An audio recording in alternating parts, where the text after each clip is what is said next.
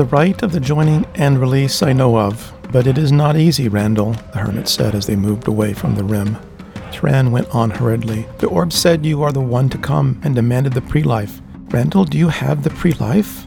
Nonsense, Randal retorted. Even if there were such beings as the pre lives, it is rubbish. Ramblings of a lunatic hermit. And that orb thing, it's some trick. Randal, Oksana interrupted. Do you not see? He's more afraid than you are. What I want to know is why. Why, Rock Dweller, are you in such great trepidation? Turan Herpedros paused long. A lump in his throat choked his words. Very soon, Dolor's black traces will seek us. As we cannot resist their number, I see death approach. You, Oksana Summerlin the Red, he did not take notice, and thus you will be safe, as you had planned in the green forests. You, Randal of the Lee, however, are marked like me. Though he will quickly discover you are not the Dolphin, he will rip open your gullet because you bear the image of his arch antagonist. As if another man were talking, Turan shut his eyes and lowered his chin upon his chest, heavy with confession. Listen to me, young children of mankind, the hermit spoke sincerely. You have only one hope. It lies within that chasm. At least there is some prospect of safety. My charge is never wrong. Turan's unexpected eloquence and pathos stirred Randal, a remarkable effect as the incidents of their animosity were recent. However, Oksana did not yield to the display. She coolly turned towards Randal. You saw this phenomenon, this dolor. I did not. Oksana spoke frankly. Did you perceive a threat as the hermit has explained? I discerned something malevolent in his approach, Randal replied, quite chilling. As to whether this means my death, no, I did not get that. Turan, Oksana turned to the hermit. Why have you not spoken of this earlier so that Randal and I might distance ourselves from this sight? Why, Turan? Your judgment appears sluggish for someone who sports himself to be as superior as you claim. Her voice was solid but razor sharp, cutting to the hermit's core, right to his conceit. Quite superior indeed I am, and you, hunter of sorts, have no merit to opine as to right or wrong courses. Turan spoke up. His ire had mushroomed at her jibe, and he cast aside the disguise of his lie. Indeed, the right will steal the orb from this place, from me. I am its keeper. You are not the soldier king, you are a boy. The hermit grappled with his self centered false piety as Oksana's attack had worked. Indeed, she had seen through his moody ruse. If you had not come, the beaten Colossi remarked without finishing his threat. Oh, leave me alone, he pronounced. While his duty was to the orb and its prophecy, his pride and self glory had surpassed his obligation. Damn you, Turan, you're a common liar. Randal recognized that while he had been duped by the hermit's indirect submission to gainsake pity, Oksana had not. My death, your death, pshaw. Yes, your death. I do not lie about that, Master Randal, the hermit spat with contempt. You are the one who will bring back that monster Dolor, and when he returns, he will find you out on the trail. I will remain here in the heart of Jambres Mra, where he does not guess. Therefore, leave and find that demon of the heartborn clans. I will study your death to avoid my own.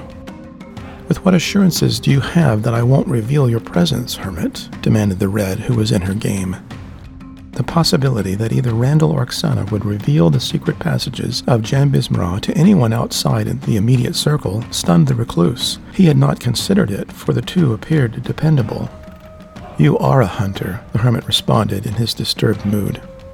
Oksana, ever cautious about too much pattern, dropped the conversation with the hermit and switched her attention to Randal. Dear cousin, I have always loved you, and would not allow you to enter into any great harm. Certainly we cannot stay with the hermit. Yet if this image of a man that threatens you can appear and disappear at will, you are not safe anywhere, even with me. Surely you have caused the orb to speak strange things. I am making, therefore, a recommendation. Return to the orb, find out what it seeks, but do not listen to this lying recluse. Sidestepping the hermit, Randal nodded to his cousin and restarted towards the rim to convene with the orb. Before he could call to the others, though, the pulsating ball flew at him, and he instinctively drew back. Oksana turned in time to see the blue turn to ochre. More disturbing than the change of light were never before seen objects moving within it. Orb, where is this pre life you have demanded? Randal openly challenged the floating spear. Orb, repeated Randal, where is this pre life? As he addressed the ball, a flare shot out from the auroral display. The tendril rose above the heads of the observers, and as it stopped, the tip of the fiery dart expanded in a reverse spiral. The spiral rapidly increased its circumference, reaching four spans, and descended over Randal. Immediately, the orb and Randal vanished. Oksana was too late to stop it if indeed she could have. Alone on the edge of the precipice, Oksana stared at the spectral nothingness and thought how foolish she had been.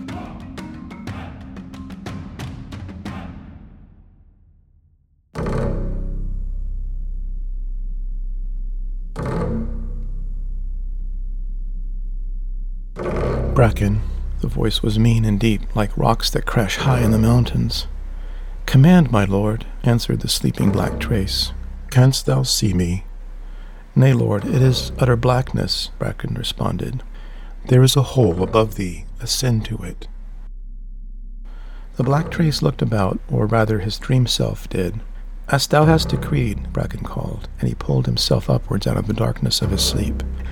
Into the night his somber dream figure arose, as his real form lay asleep in the tents of his garrison near the Stanton River. He counted fourteen screaming figures of kill surrounding him, men and women whose torsos were cut in half, even as some remained half alive, a scene not atypical to face when awakened by Dolor, the giver of grief.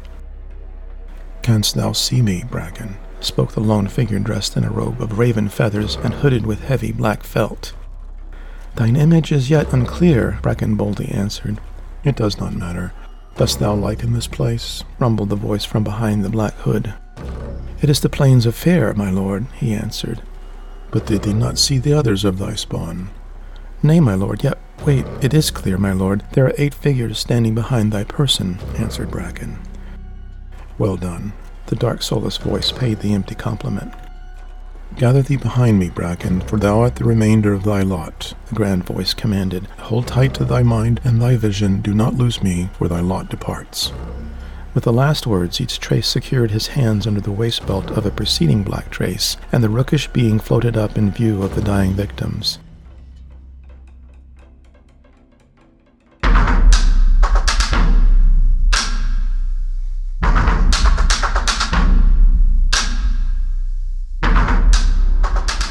Nine black traces trailed like a tail on an evil kite into the obscurity of night. Tethered by their wills, strength, and dreams alike, the group soared northwest. Through the banks of cool clouds, the dark voice of Lord Dolor laughed until the assembly reached the first divide where the forbidding, soulless cluster veered due west towards the ever rising peaks. Bracken felt his devotion overflow as water overspills a cup. His self superiority buttressed him, yet, as last in the brutal chain, Bracken had the most difficult position. Crosswinds buffeted him from all parts, like the end of a flip whip where lay the harshest point. The rocky ranges rose, the night riders climbed higher. None knew where his mission leader headed, but Dolor was in control. At the sudden loss of speed, Bracken braced himself. His decision to unchain would signal the others to likewise release. Bracken caught sight of a narrow ridge chosen by their leader and inwardly cursed, for such landing would be unnecessarily dangerous. Bracken wholly appreciated his circumstance. A bashing against the rocks was the same in both dream and waking realities. Not all, but certain natural laws burdened him. Furthermore, any misstep or delay would prompt his lord's intolerable rage. If his landing were grossly reckless, Lord Dolor, ever unforgiving, would refuse to rescue him, a final penalty, as only Dolor could return the traces to their waking selves. Bracken noted two massive rocks that sprouted higher than the rest, he conjectured Dolor would perch on the higher outcropping for the best possible views. Hence, he planned to take the lower. However, the wind fogged and the black kite dipped over the southern flank towards the Bohm. Two choices befell him land on the Bohm side and tumble down the steep face and risk his master's fatal anger, or let go high and hazard death. Bracken was ten spans in the air, a sure way to perish if his aim failed. Bracken chose the latter way to die. Bracken released his grip on the eighth black trace, Batag, who in turn passed the signal through the line.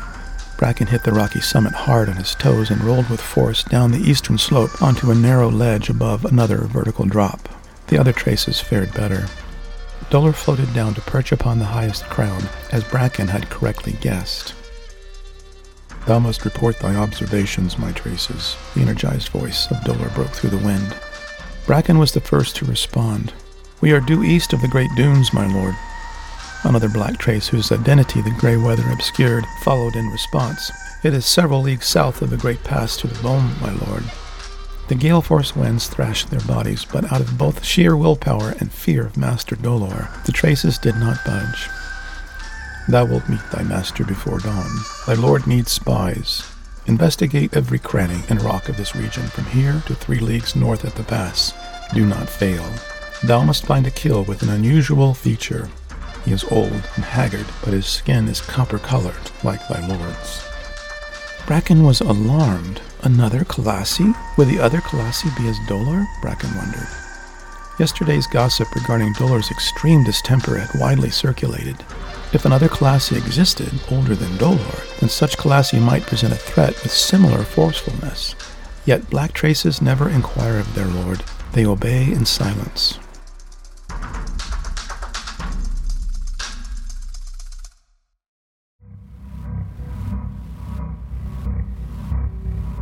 In a deliberate fantail configuration, two traces followed one point guard in the direction Dolor had ordered. Hence, three V's scrambled through assorted boulder fields, ledges, and gullies to survey for their master.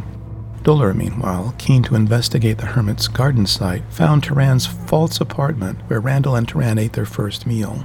Fortunately, Turan's false room fooled him as it had Oksana.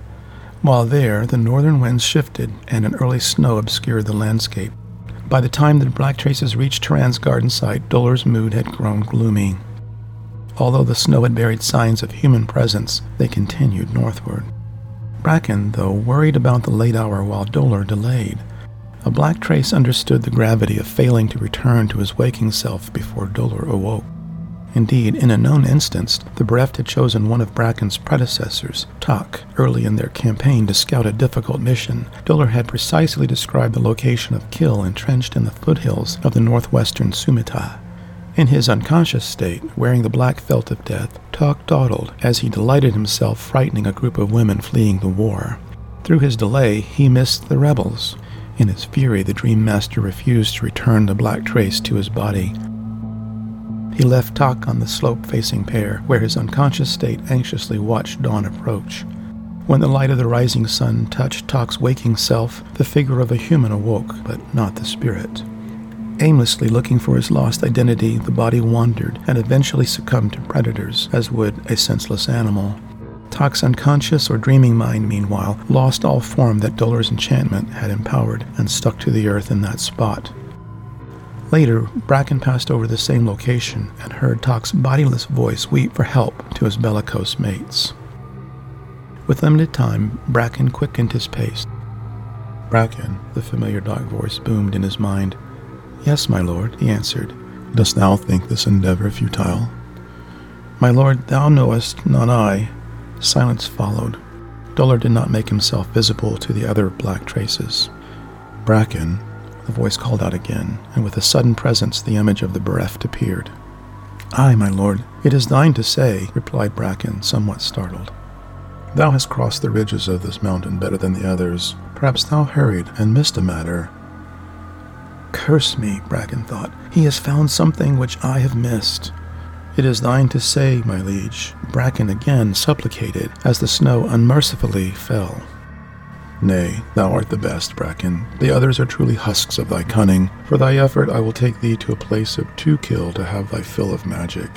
Gather on, the voice and image commanded. Bracken leapt onto the turning figure and flew up with his hands wrapped through Dolor's belt. The thought of kill made him hungry.